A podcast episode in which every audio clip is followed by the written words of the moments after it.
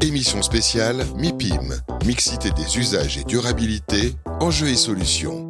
Mercredi 15 juin 2021, en direct sur Radio Imo. Bonsoir à tous. Bienvenue dans cette émission euh, construite en partenariat avec euh, le MIPIM. Le MIPIM qui revient les 7 et 8 septembre prochains. Ce sera, euh, comme d'habitude, au Palais des Congrès et des Festivals de Cannes. Un MIPIM articulé autour d'une nouvelle ère, hein, une nouvelle ère post-Covid, une nouvelle ère aux besoins différents et puis une nouvelle ère également pour répondre à l'urgence climatique. Et c'est sur ce point que nous allons nous arrêter ce soir, puisque nous allons essayer de voir en quoi la mixité des usages celle dont on parle tant, peut servir le développement durable. Et pour en parler, eh bien, j'ai le plaisir d'accueillir euh, autour de moi quatre experts d'horizons euh, divers. On va d'abord accueillir euh, celui qui nous reçoit un petit peu ce soir chez Radio Imo, c'est Ronan Vaspar, le directeur du MIPIM. Bonsoir Ronan. Bonsoir Johanna, bonsoir à tous. Ravi de vous accueillir pour cette émission spéciale en attendant le MIPIM qui arrive à grands pas. Qui arrive à grands pas, oui, juste au, au retour de l'été. Et je serais ravi d'accueillir le plus grand nombre. Ça va être un MIPIM évidemment un petit peu particulier du fait euh, d'être organisé au mois de septembre, après tous ces mois de, restrictions. Euh, mais je suis convaincu que, de, l'écoute et des échos que j'ai de, part et d'autre, la volonté de se retrouver enfin après avoir usé tant du, digital qui certes est très intéressant, mais Zoom, Teams et autres, euh, je pense que tout le monde en a un petit peu soupé et sera ravi de se retrouver en présentiel à Cannes, donc les 7 et 8 septembre. Et oui, on va en reparler dans quelques instants, mais on peut déjà le dire, ce sera le premier grand événement où le monde de l'immobilier euh, pourra se retrouver. Alors il y a eu le, Propel il y a quelques, quelques mois, mais on était encore un peu entre les deux. Et le MIPIM, eh bien là, on sera tous là à Cannes pour se retrouver et pour parler d'immobilier avant d'évoquer un, peu plus en détail ce MIPIM, on va accueillir le reste de nos invités. Maude Cobé, architecte. Bonsoir Maude.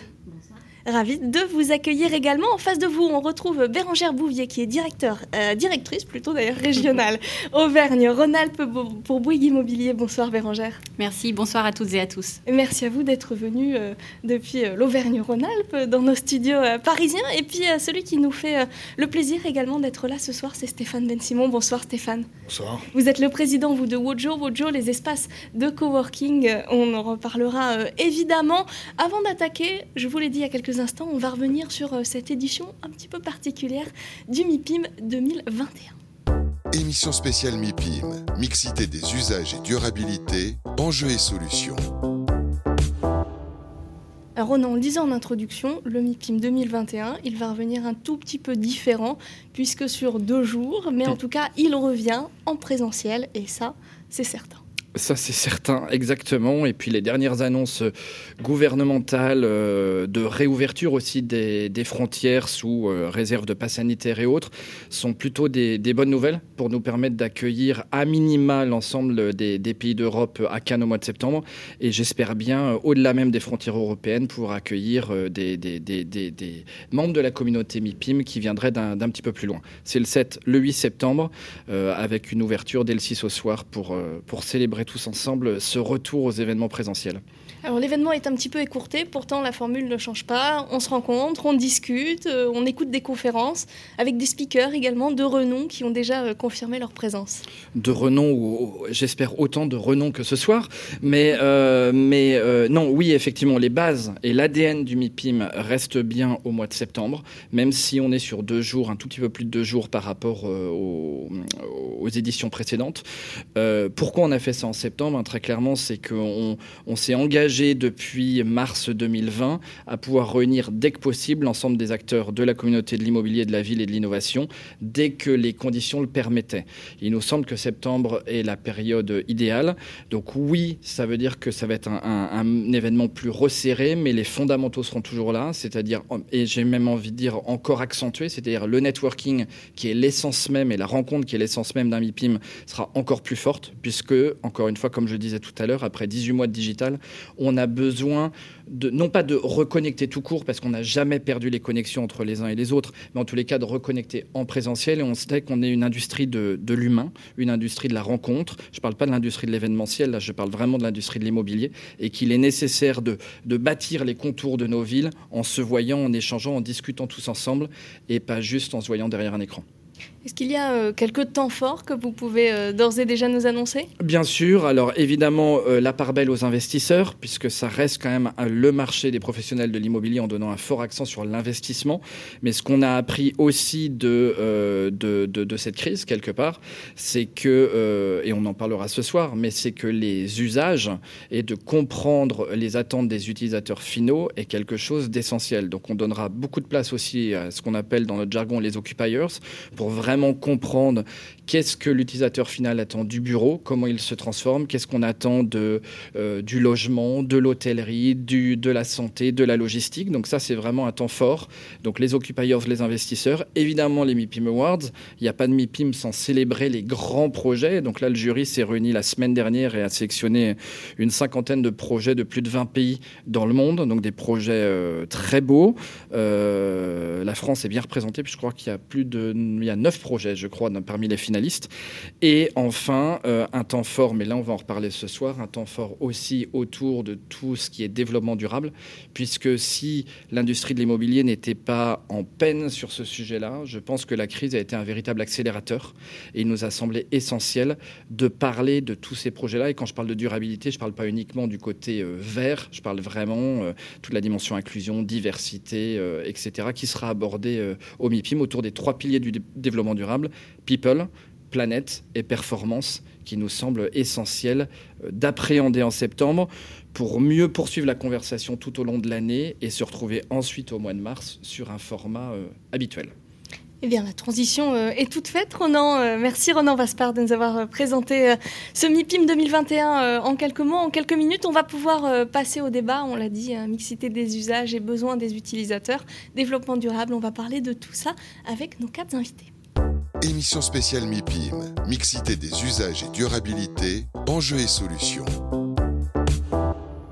Et pour en parler ce soir, nous sommes avec Ronan Vaspar, Maud Cobé, Bérangère Bouvier et Stéphane Ben Simon. Alors ma première question va être assez simple. On a parlé de mixité des usages, hein, qui sont ces immeubles finalement qui rassemblent tous les immobiliers, le résidentiel, le tertiaire.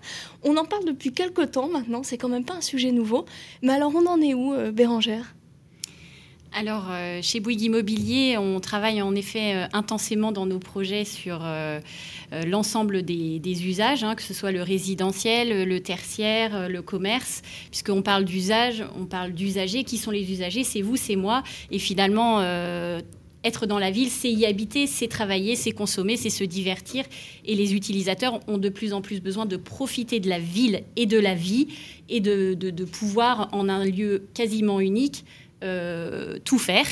Euh, voilà, donc euh, aujourd'hui, à peu près 80% de nos projets ont au moins deux usages dans le bâtiment et on peut parler de la mixité de, ces usages à, à, plusieurs échelles, à l'échelle d'une ville, à l'échelle d'un quartier, à l'échelle d'un îlot et à l'échelle même d'un bâtiment où on voit de plus en plus de projets hybrides. Je pourrais vous parler tout à l'heure, par exemple, d'un projet particulier, exemplaire en la matière, qui est le projet de Solis dans le quartier de la Confluence à Lyon. Euh, qui, euh, à toutes ses dimensions et à toutes les échelles, euh, intègre de la mixité d'usage. Stéphane Ben Simon, le coworking, les espaces de coworking, euh, c'est pas le produit idéal pour des immeubles mixtes? Eh ben, j'adore vous l'entendre dire. c'est oui, c'est maintenant, ça devient une, une, solution idéale avec tout ce qu'on a vécu forcément. Euh, euh, ça répond à, plusieurs éléments, mais la mixité, elle est dans l'ADN même du coworking, puisque c'est bien la, conjonction entre l'hospitalité euh, et, l'immobilier d'entreprise. Et maintenant, avec ce que nous vivons, ça va encore un cran plus loin avec les projets, notamment immobiliers, où on peut à la fois avoir un immeuble de bureau classique, mais qui intègre maintenant avec de plus en plus de superficies qui vont se libérer. Euh, qui intègre maintenant des, espaces sur lesquels on peut justement euh, y répondre avec de la flexibilité, avec des coworkers qui, peuvent s'installer dans ces espaces libérés. Puis un autre euh, exemple de, mixité, c'est le, le, coworking qui rentre dans le monde de l'hôtellerie. Pendant très longtemps, les immeubles de bureaux ont essayé de faire rentrer l'hospitalité dans les immeubles de bureaux avec des accueils, avec du design. Euh, et euh, c'était plus ou moins bien réussi parce que quand même l'essentiel de, l'accueil ou, de l'animation dans les immeubles de bureaux était quand même pas très fun, il faut, bien dire les choses. Et maintenant, bah, c'est un peu l'inverse. C'est qu'on va faire entrer le bureau dans les hôtels et avec notre partenaire et, et, actionnaire Accor, on est en train de développer des bureaux à l'intérieur des hôtels et ça fonctionne très très bien. Et c'est un exemple probant de, mixité. Et ça répond aussi à des enjeux de, durabilité, puisque si on rapproche le bureau du lieu d'habitation euh, euh, des, utilisateurs, eh ben, on fait gagner pas mal de carbone et on sauve pas mal de, d'air sur la Terre.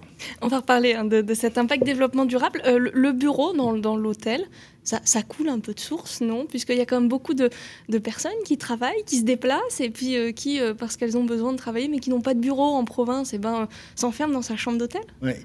Mais ça coule un peu de source, comme vous le dites, sauf que pendant des années, Personne ça n'a pas été fait. Pourquoi? D'abord parce qu'il faut être honnête, les hôtels étaient plutôt remplis.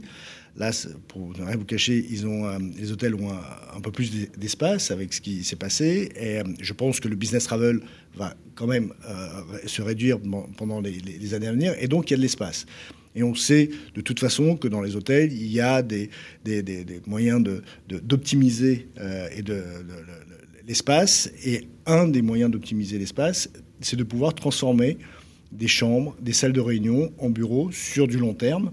Euh, et au-delà du fait de faire vivre à ces utilisateurs ou à ces entreprises qui prennent des bureaux une expérience émotionnelle euh, particulière et bien plus intéressante que des bureaux classiques, parce qu'on a la restauration, parce qu'on a l'animation, parce qu'on a le sport. Dans certains hôtels, on a même la piscine.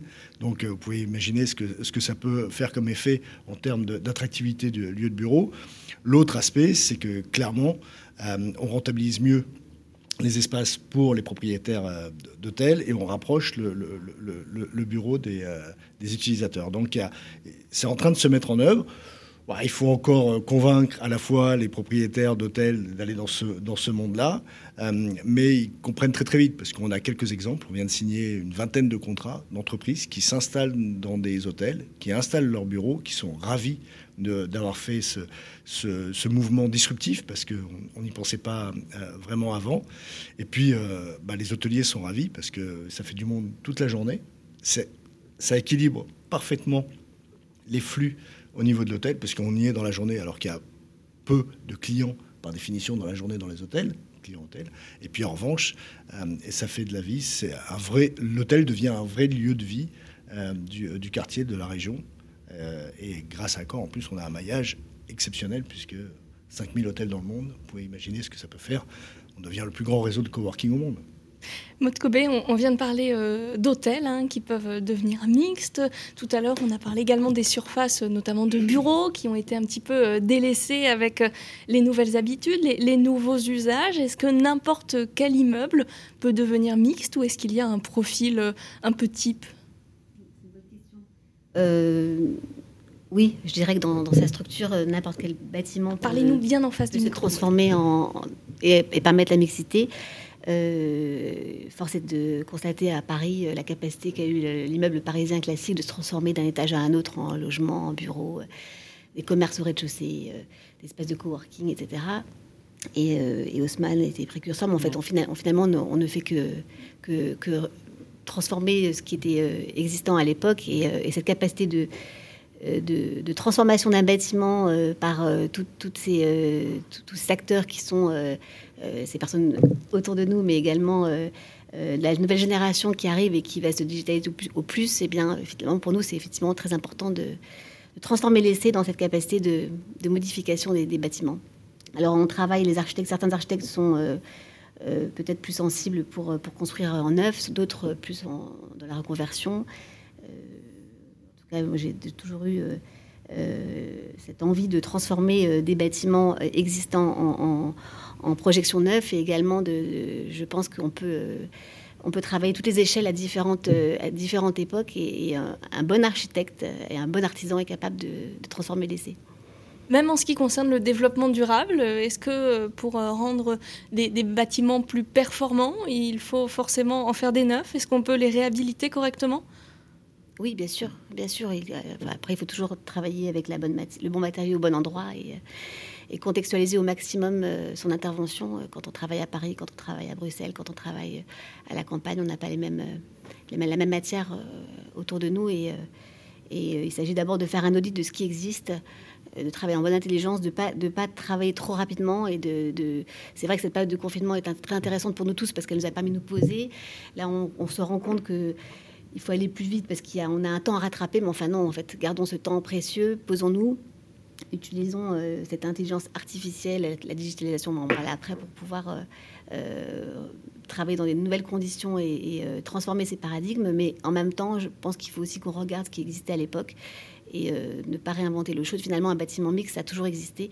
Euh, l'architecture vernaculaire était mixte. Une vieille grange en Normandie, euh, de par son, son, principe, accepter des êtres humains et en même temps les animaux. Et, on avait cette capacité de, travailler, de vivre en famille et de transformer une pièce et ses usages.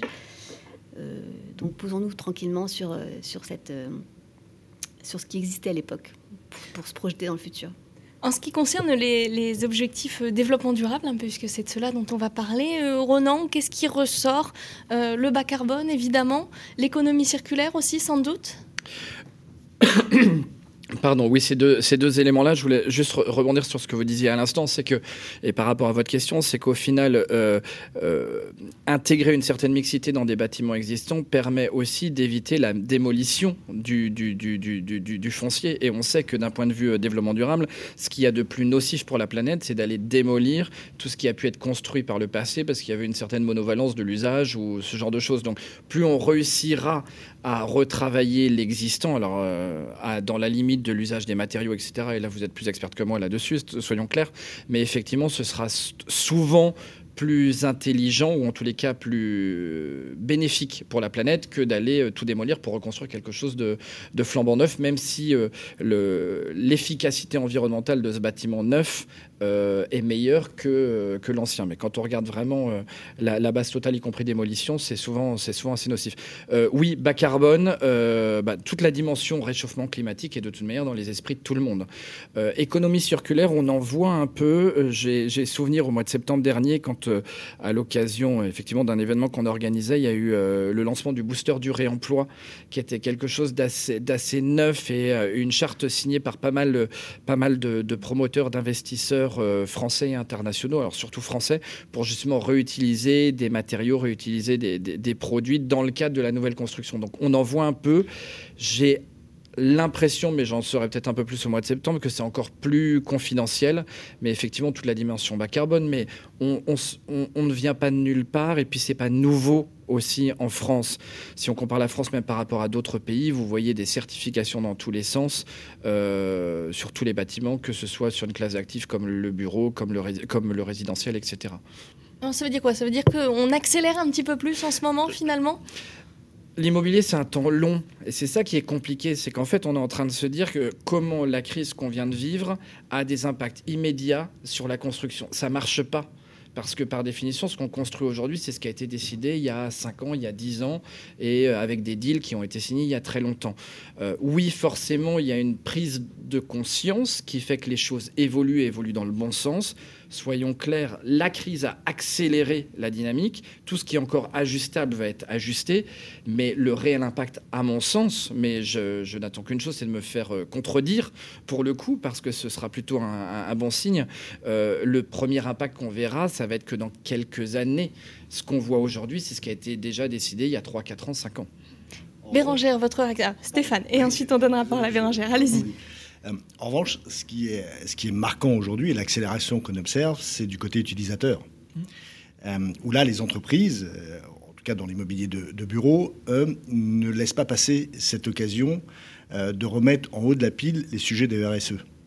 Puisqu'ils sont poussés aussi par leurs collaborateurs, qui leur réclament des engagements plus forts en termes de développement durable, en termes d'empreinte de, carbone des bureaux, d'où euh, aussi la, jonction avec le télétravail, euh, et de savoir comment on utilise les, bureaux, est-ce qu'ils sont utilisés à plein? Avant la crise, c'était l'utilisation du bureau était entre 50 et 70% du temps, donc il y avait une perdition de 50 à 30 ce qui était énorme avant la crise parle même pas pendant les périodes de confinement, parce que par définition, c'était plutôt zéro, proche de zéro.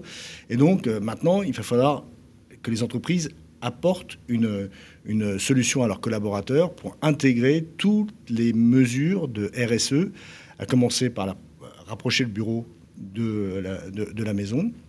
Et après, euh, tout ce qui est qualité de vie au travail va devenir un incontournable. Il faut donner du sens pour retourner au bureau.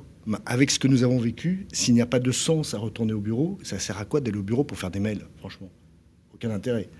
Euh, en revanche, d'aller au bureau pour euh, rencontrer du monde, d'autres entreprises, euh, collaborer, avoir des espaces collectifs, avoir différents espaces, là, ça devient intéressant. Avoir de l'animation, avoir quelque chose qui fait appel au service, là, ça devient intéressant.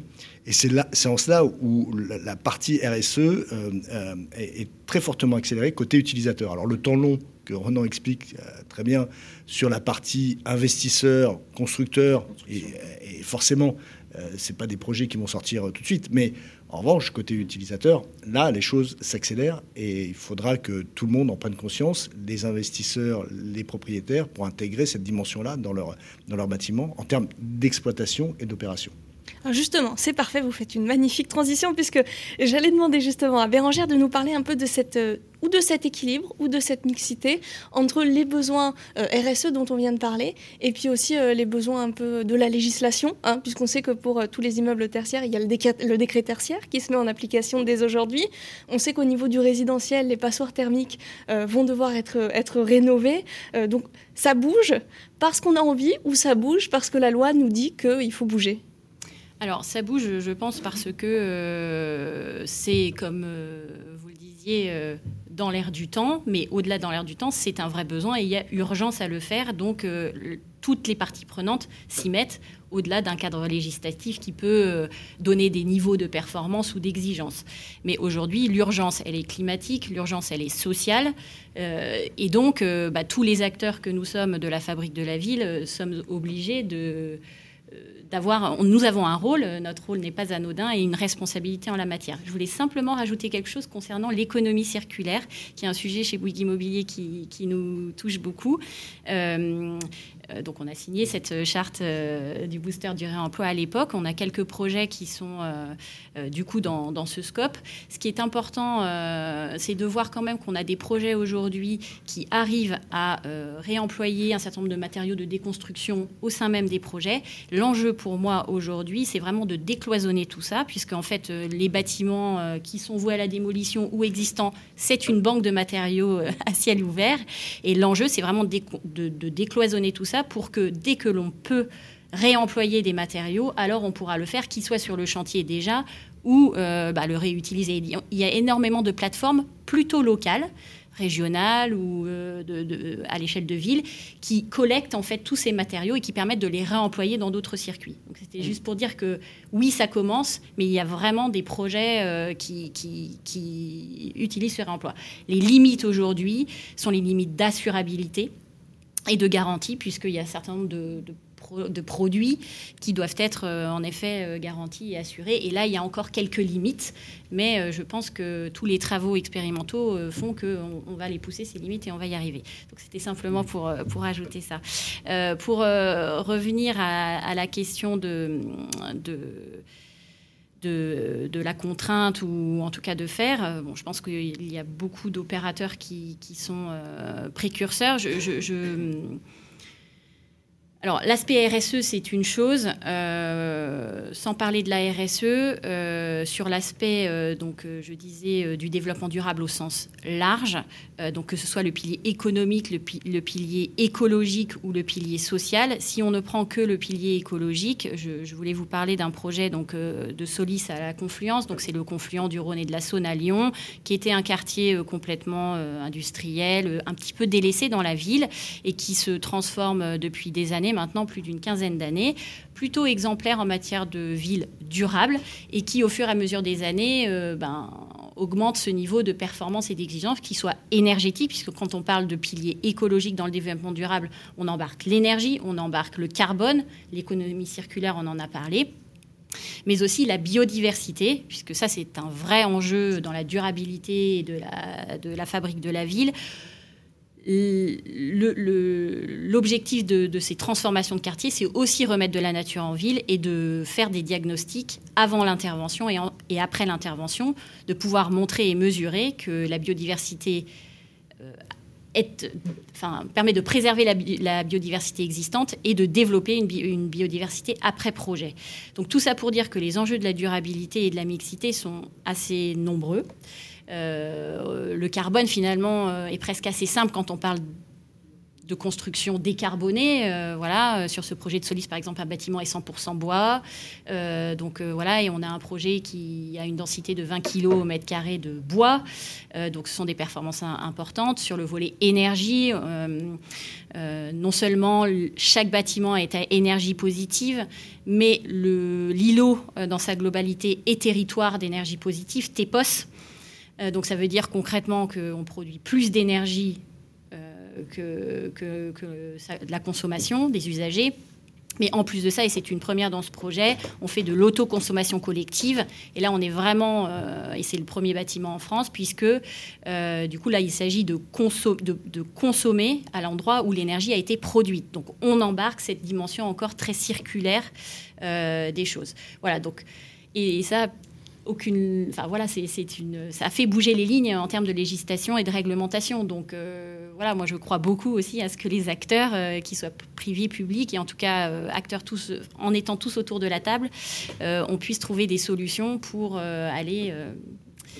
Ben, pousser les limites et être encore plus vertueux et frugal dans que ce soit l'utilisation des ressources ou de l'énergie dans sa consommation. Euh, Maude, comment est-ce qu'on on prend en compte euh, euh, toute cette dimension de développement durable tout en pensant euh, à l'utilisateur? On innove?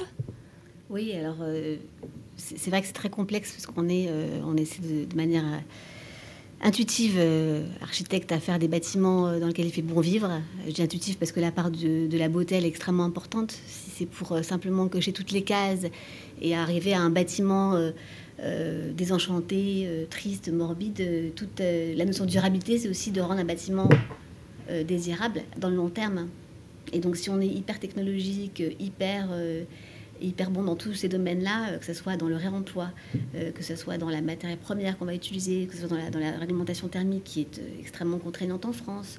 Et en même temps, il faut qu'on soit accessible aux handicapés, et puis il faut qu'on soit aussi, etc., etc., etc. Et donc nous, c'est vrai que les architectes, euh, je, précise de plus en plus, c'est extrêmement compliqué, euh, car on a un petit peu euh, écrasé par toutes ces réglementations et toutes ces envies qui partent un peu dans tous les sens. Et alors à un moment donné, on a envie de dire, bah, en fait, moi j'ai envie pour ce projet-là, par rapport à cette contrainte budgétaire-là, par rapport à, ce, à cet utilisateur-là, est-ce que c'est des gens de voyage, est-ce que c'est des gens sédentaires, est-ce que c'est des gens européens? Est-ce que c'est des jeunes? Est-ce que c'est des vieux? Est-ce que etc. Est-ce que ça va être le soir, le matin, le midi, etc. Un bâtiment de coworking euh, la, semaine Qu'est-ce que ça peut devenir le week-end? Euh, Est-ce qu'un bâtiment euh, incroyable de bureau peut devenir aussi un lieu de tourisme, etc., etc. Bon, une fois qu'on a dit ça, comment rendre ce bâtiment désirable? Comment se projeter dans cette comment dire dans cette contrainte de, cocher toutes les cases? C'est extrêmement compliqué il y a des pays où on a envie d'y être et de, construire. Je pense au Japon, je pense en Scandinavie. Euh, on est, euh, nous, architectes, euh, toujours inspirés par ces images de bâtiments assez, incroyables. Et quand on arrive en France, ben, on a ces règles. Alors, ces règles sont peut-être positives pour un certain point parce qu'elles respectent des, éléments qui sont fondamentaux. et puis, parfois, c'est contraignant. Et le, vrai sujet en ce qui nous concerne, c'est effectivement d'arriver à convaincre le promoteur, convaincre l'investisseur et travailler dans la durée avec des maires qui changent tous les trois ans ou, un peu moins ou un peu plus, euh, avoir ce cap de long terme, on en parlait tout à l'heure, et, d'être euh, durable, c'est aussi de créer un bâtiment qui va résister pendant des siècles. Voilà, donc peut-être qu'on a envie de faire un bâtiment tout simple, un carré, un rond, peu importe. L'idée, c'est d'arriver à trouver cet équilibre-là et c'est très compliqué. Donc on a encore beaucoup, beaucoup de travail à faire.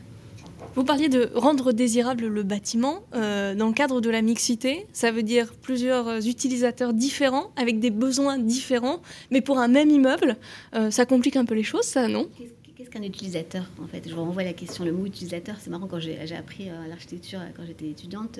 J'avais jamais entendu. Enfin, moi, j'ai découvert ce, ce, travaillant avec beaucoup d'investisseurs et promoteurs. Évidemment, c'est Mais en fait, qui sont ces gens-là? Quand vous faites un immeuble qui a euh, en sous-sol, euh, je ne sais pas moi, un local d'activité par exemple, euh, ou, de stockage, et puis un restaurant ou un commerce au rez-de-chaussée, et au-dessus des gens qui, habitent, et puis qui ont aussi besoin bah, d'un espace de, coworking parce que parce qu'ils vont décider de travailler chez eux.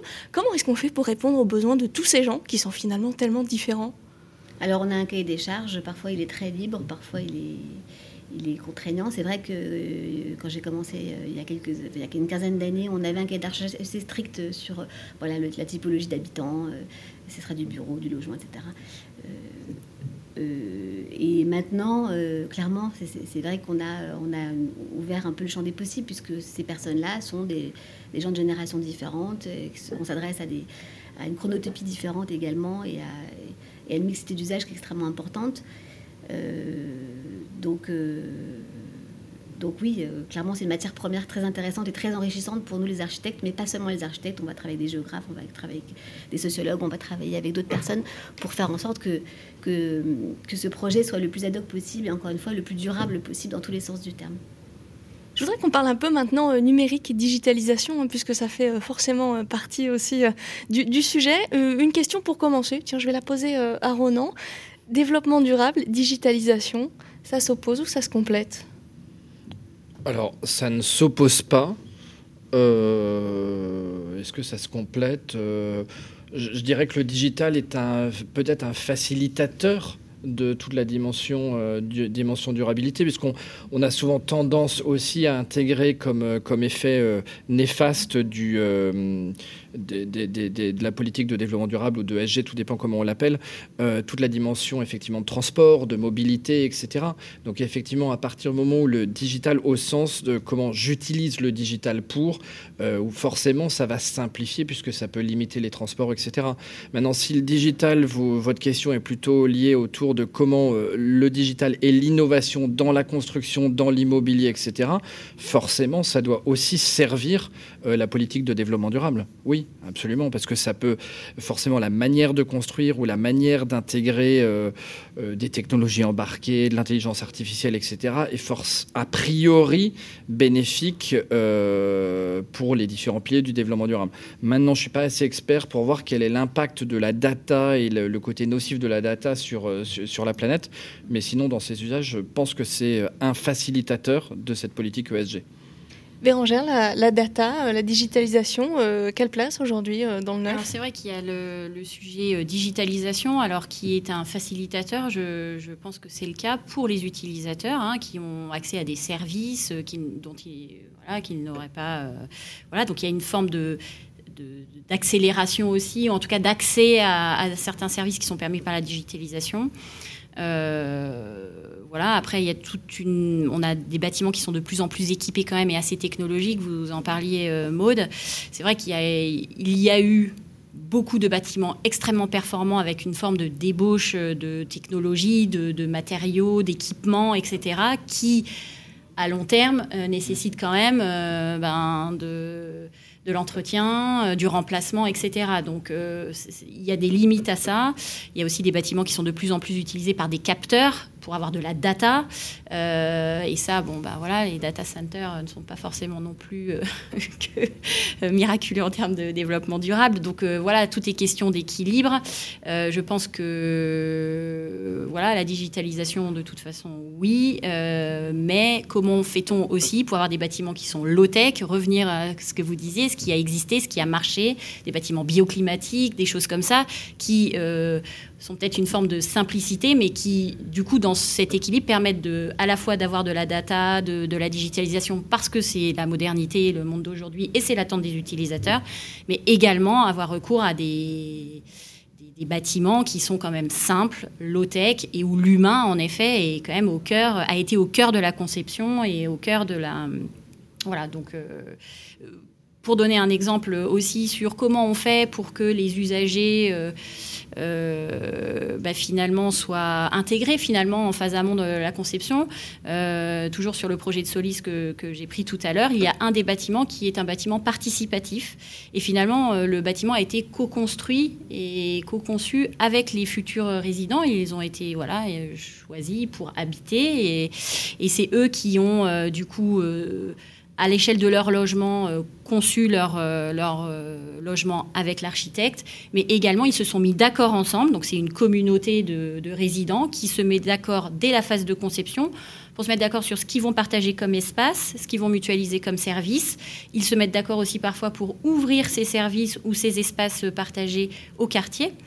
Euh, et ça, on est vraiment dans ces enjeux de, à la fois d'intégrer l'usager pour qu'il soit acteur de, cette, euh, de, la conception des bâtiments, et avec des effets très positifs sur euh, la durabilité, puisqu'ils y seront bien, ils l'ont fabriqué euh, finalement. Euh, et dans cette mutualisation et l'intensification des usages et la mise à disposition d'espaces et de services partagés, ben, on est tout à fait dans cette, cette durabilité également. Stéphane, vous voulez réagir? Non, sur la, sur la partie digitale. moi, je m'adresse plutôt aux, clients, aux membres, aux utilisateurs. Euh, et euh, la façon dont on le prend, c'est de, leur simplifier la vie. En fait, c'est ça l'enjeu le, pour nous numéro un, c'est de, leur donner un outil qui leur simplifie la vie au, bureau, en l'occurrence, avec une quantité de de, levier, que ce soit euh, avec euh, l'app Wojo, par exemple, de trouver le, site, euh, le Wojo Spot le plus proche de, son rendez-vous, à 10 minutes de là où on se trouve. Ça, c'est un, acte digital qui, ou, un, levier digital qui est très intéressant. Et puis après, une fois que nous sommes dans un site Wojo, on a quantité d'activités sur, sur notre plateforme qui permet de réserver son plat, de réserver son cours de sport, de réserver son, son quantité d'animation. Et c'est en cela que le digital permet d'accompagner le bien-être au travail, permet d'accompagner euh, cette, cette nouvelle façon de, vivre et, euh, permet d'accompagner les entreprises qui vont aussi donner ces outils-là à leurs collaborateurs pour leur simplifier la vie au, au quotidien. Alors, il va être euh, presque l'heure euh, de nous quitter. Avant, euh, je vais vous poser la, même question euh, à tous les quatre. C'est qu'au terme de 30 minutes là, de, discussion, j'ai quand même bien l'impression que cette crise sanitaire a été plutôt une aubaine en matière de, développement durable, non? Ronan? Un accélérateur, je pense, une certaine prise de conscience, même si on a souvent tendance à, à diaboliser, alors on va peut-être pas le faire ici aujourd'hui, mais à diaboliser les acteurs de l'immobilier. Euh, je pense que cette prise de conscience existait déjà avant. Elle s'accélère. Euh, les usagers, comme on le disait tout à l'heure, sont de plus en plus en attente de cela. Donc en fait, euh, notre métier, enfin le métier de l'industrie, c'est de répondre aux attentes des usagers. Donc oui, c'est un accélérateur. Mais le point qui était évoqué à l'instant, et je pense un point important, parce que souvent quand on parle de durabilité, on parle, on pense à la construction verte, l'impact sur la planète, etc. Il y a aussi toute la dimension, comme vous le disiez tout à l'heure, du côté social, sociétal, inclusion, diversité, etc. Et c'est aussi tout l'intérêt des projets de mixité aujourd'hui, c'est aussi de pouvoir intégrer ces éléments de, aussi d'inclusion et de diversité qui sont aussi euh, partie prenante, qui sont aussi, euh, pardon, non pas partie prenante, mais euh, dans, euh, bah, dans toute cette politique ESG dont on parlait à l'instant. Donc accélérateur, oui. Bérangère? Oui, euh, cette crise, a, enfin, je pense, nous a tous euh, touchés euh, individuellement et après, ça fait écho dans notre travail. 8 Français sur 10, par exemple, en sortie de crise, ont dit que avoir un espace vert à côté de chez eux était un critère d'achat et de choix de, de lieu de vie très important.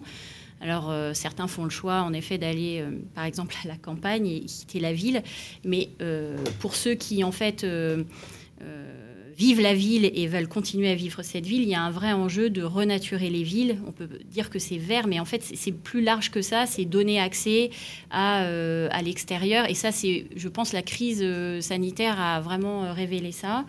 et puis de la même manière on parlait tout à l'heure du bureau qui s'invite dans l'hôtel, euh, bah, et le bureau s'est invité dans le logement de chacun d'entre nous. Euh, il y a eu toute une phase où on s'est dit, bon alors là, ça va être le télétravail à 100%, mais en fait non. Euh, il y a en effet ces enjeux d'avoir des espaces communs pour travailler ensemble, pour coopérer, pour collaborer. Et voilà, donc en effet, c'est plein d'opportunités pour réinventer nos lieux de travail, de vie euh, et fabriquer la ville un peu différemment. Et euh, je pense aussi que comme on a tous très envie de se retrouver physiquement, on va pouvoir avoir euh, encore plus de, choses à, se dire pour travailler ensemble les projets et vraiment décloisonner tout ce que, voilà, toutes les disciplines de cette fabrique de la ville. Maude? En route pour le développement durable? Oui, tout ce qui a été dit, évidemment. Euh, j'appuierai simplement l'idée du financement qui est à mon avis extrêmement importante. C'est vrai quand on travaille quand on travaille un, un, projet durable, il y a forcément un surcoût. Il ne faut pas qu'on se le cache.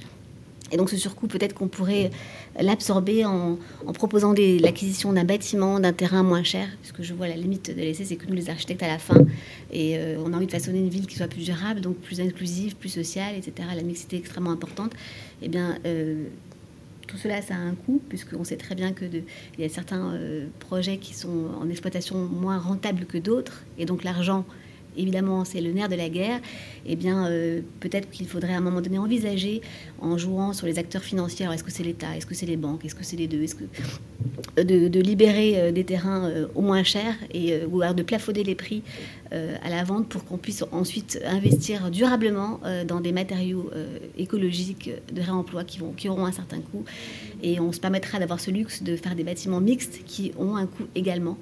Euh, et, je pense que la, à la fin, euh, le, tour sera joué. Mais il va falloir, pour sortir de cette crise qui n'est pas encore terminée, euh, je pense clairement redistribuer un petit peu les cartes financières. Stéphane? Écoutez, moi je pense que la mixité fait en fait la durabilité je fais le lien avec vos deux, sujets du jour, euh, parce que la, durabilité et la, prise de conscience sur le RSE, le développement durable, il avait commencé avant la crise, il a effectivement été accéléré, mais les, grands opérateurs, moi je le vois bien, j'ai la chance d'avoir deux actionnaires assez costauds, Bouygues euh, et, et, Accor, ils se sont déjà lancés euh, sur le dispositif et ça, accélère. le, grand changement, pour moi, c'est la mixité, l'accueil des euh, des personnes qui vont travailler sur cette notion-là, et puis euh, les, entreprises qui, euh, qui, évoluent sur cette mixité. Nous, on le voit très concrètement avec des entreprises qui vont réduire leur empreinte bureau, qui vont passer de 10 000 m2 à 7 000 m2, parce qu'il va falloir qu'ils intègrent, le, télétravail. Et donc, Qu'est-ce qu'on fait avec les 3000 mètres carrés qui, qui, restent? Et eh ben, nous, maintenant, on leur propose de pouvoir les, occuper, les traiter pour eux euh, et, euh, euh, d'animer l'ensemble de, l'immeuble. Et ça, c'est quelque chose de très nouveau. Ça n'existait pas il y a plus d'un an maintenant, si je puis dire. et donc, c'est cette mixité des usages qui va faire la durabilité parce que l'empreinte sera, sera moins forte et en plus, on s'approchera du lieu d'habitation des, des collaborateurs et avec bien meilleure qualité de vie au travail, ce qui est notre credo. Merci Stéphane, Stéphane Ben Simon, le président de Wojo, qui était avec nous et qui était ce soir en compagnie de Ronan Vaspar, le directeur du MIPIM, de Maud Cobé, architecte, et de Bérangère Bouvier, directrice régionale Auvergne-Rhône-Alpes pour Bouygues Immobilier. Merci à tous les quatre d'avoir été avec nous pour cette émission spéciale consacrée au MIPIM. MIPIM qui aura d'ailleurs lieu, on le rappelle, hein, les 7 et 8 septembre prochains au Palais des Festivals et des Congrès de Cannes, hein, comme d'habitude maintenant, vous savez où c'est. Euh, c'est dans un peu plus de deux mois. On se donne rendez-vous. D'ici là, eh bien, écoutez, cette émission est à retrouver euh, dès à présent en podcast sur notre site radio.imo. Vous avez l'audio, vous avez la vidéo pour vous repasser tout ça et pour être incollable sur le développement durable et sur la mixité des usages avant le palais des festivals. Merci de nous avoir suivis. Je vous souhaite une très bonne soirée et je vous dis à bientôt sur Radio Imo. Émission spéciale MIPIM, Mixité des usages et durabilité, enjeux et solutions. Une émission à réécouter et télécharger sur le site et l'appli radio.imo et sur toutes les plateformes de streaming.